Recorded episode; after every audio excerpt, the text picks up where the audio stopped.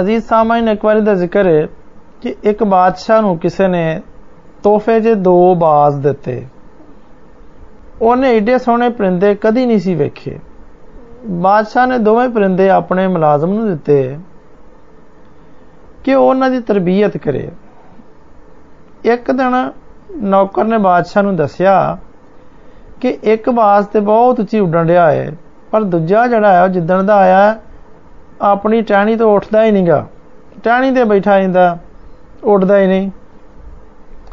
ਬਾਦਸ਼ਾਹ ਨੇ ਮੁਲਕ ਦੇ ਸਾਰੇ ਡਾਕਟਰਾਂ ਨੂੰ, ਜਾਦੂਗਰਾਂ ਨੂੰ, ਹਕੀਮਾਂ ਨੂੰ ਸਾਧ ਲਿਆ, ਪਰ ਕੋਈ ਵੀ ਇਸ ਬਾਜ਼ ਨੂੰ ਨਾ ਡਾ ਸਕਿਆ।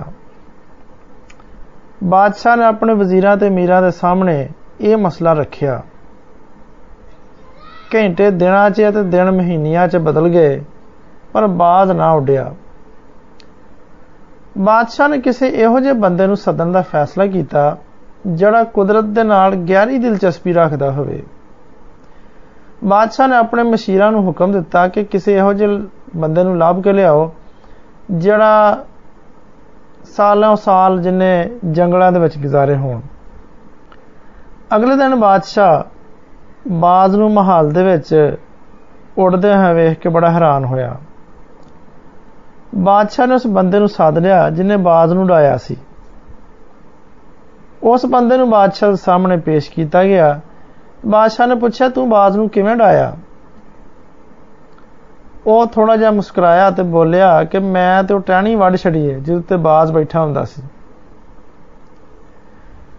ਤੇ ਅਜ਼ੀਜ਼ ਸਾਮਾਈਨ ਅੱਗੇ ਵਧਣ ਦੇ ਮੌਕੇ ਬਹੁਤ ਸਾਰੇ ਨੇ, ਪਰ ਅਸੀਂ ਅੱਗੇ ਵਧਣ ਦੀ ਕੋਸ਼ਿਸ਼ ਨਹੀਂ ਕਰਦੇ। ਅਸੀਂ ਆਪਣੀਆਂ ਅਸਾਇਸ਼ਾਂ ਤੋਂ ਬਾਹਰ ਕਦਮ ਹੀ ਨਹੀਂ ਰੱਖਦੇ। ਬਹੁਤ ਸਾਰੇ ਲੋਕੀ ਇਸ ਵਜ੍ਹਾ ਤੋਂ ਵੀ ਅੱਗੇ ਨਹੀਂ ਵਧਦੇ ਕਿ ਉਹਨਾਂ ਦੇ ਅੰਦਰ ਖੌਫ ਹੁੰਦਾ ਡਰ ਹੁੰਦਾ ਕਿ ਕੀ ਹੋਏਗਾ। ਮਗਰੋਂ ਕੀ ਹੋਏਗਾ। ਅਸੀਂ ਗਾਂ ਜਾ ਕੇ ਕੀ ਕਰਾਂਗੇ? ਪਰ ਖੁਦਾਵੰਦ ਦਾ ਵਾਅਦਾ ਹੈ।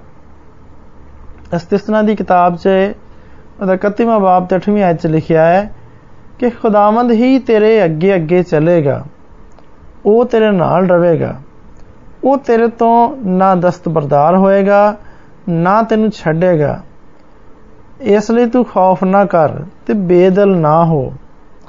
ਫਿਰ ਯਸਾਇਆ ਨਬੀ ਦੇ ਸਹੀਫੇ ਦੇ 43ਵੇਂ ਬਾਬ ਤੇ ਚੌਥੀ ਆਇਤ 'ਚ ਲਿਖਿਆ ਹੈ ਕਿ ਤੂੰ ਖੌਫ ਨਾ ਕਰ, ਕਿਉਂਕਿ ਮੈਂ ਤੇਰੇ ਨਾਲ ਆ ਮੈਂ ਤੇਰੀ ਨਸਲ ਨੂੰ ਮਸ਼ਰਕ ਤੋਂ ਲੈ ਆਵਾਂਗਾ ਤੇ ਮਗਰਬ ਤੋਂ ਤੈਨੂੰ ਫਰਾਹਮ ਕਰਾਂਗਾ।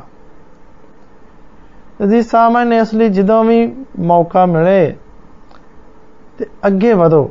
ਖੁਦਾਵੰਦ ਹਮੇਸ਼ਾ ਤੁਹਾਡੇ ਨਾਲ ਹੈ ਨਵੀਆਂ ਜ਼ਮਾਇਸ਼ਾਂ ਤੇ ਨਵੇਂ ਤਜਰਬੇ ਹੀ ਜ਼ਿੰਦਗੀ ਦੇ ਵਿੱਚ ਅੱਗੇ ਵਧਣ ਦੀ ਵਜ੍ਹਾ ਬਣਦੇ ਨੇ।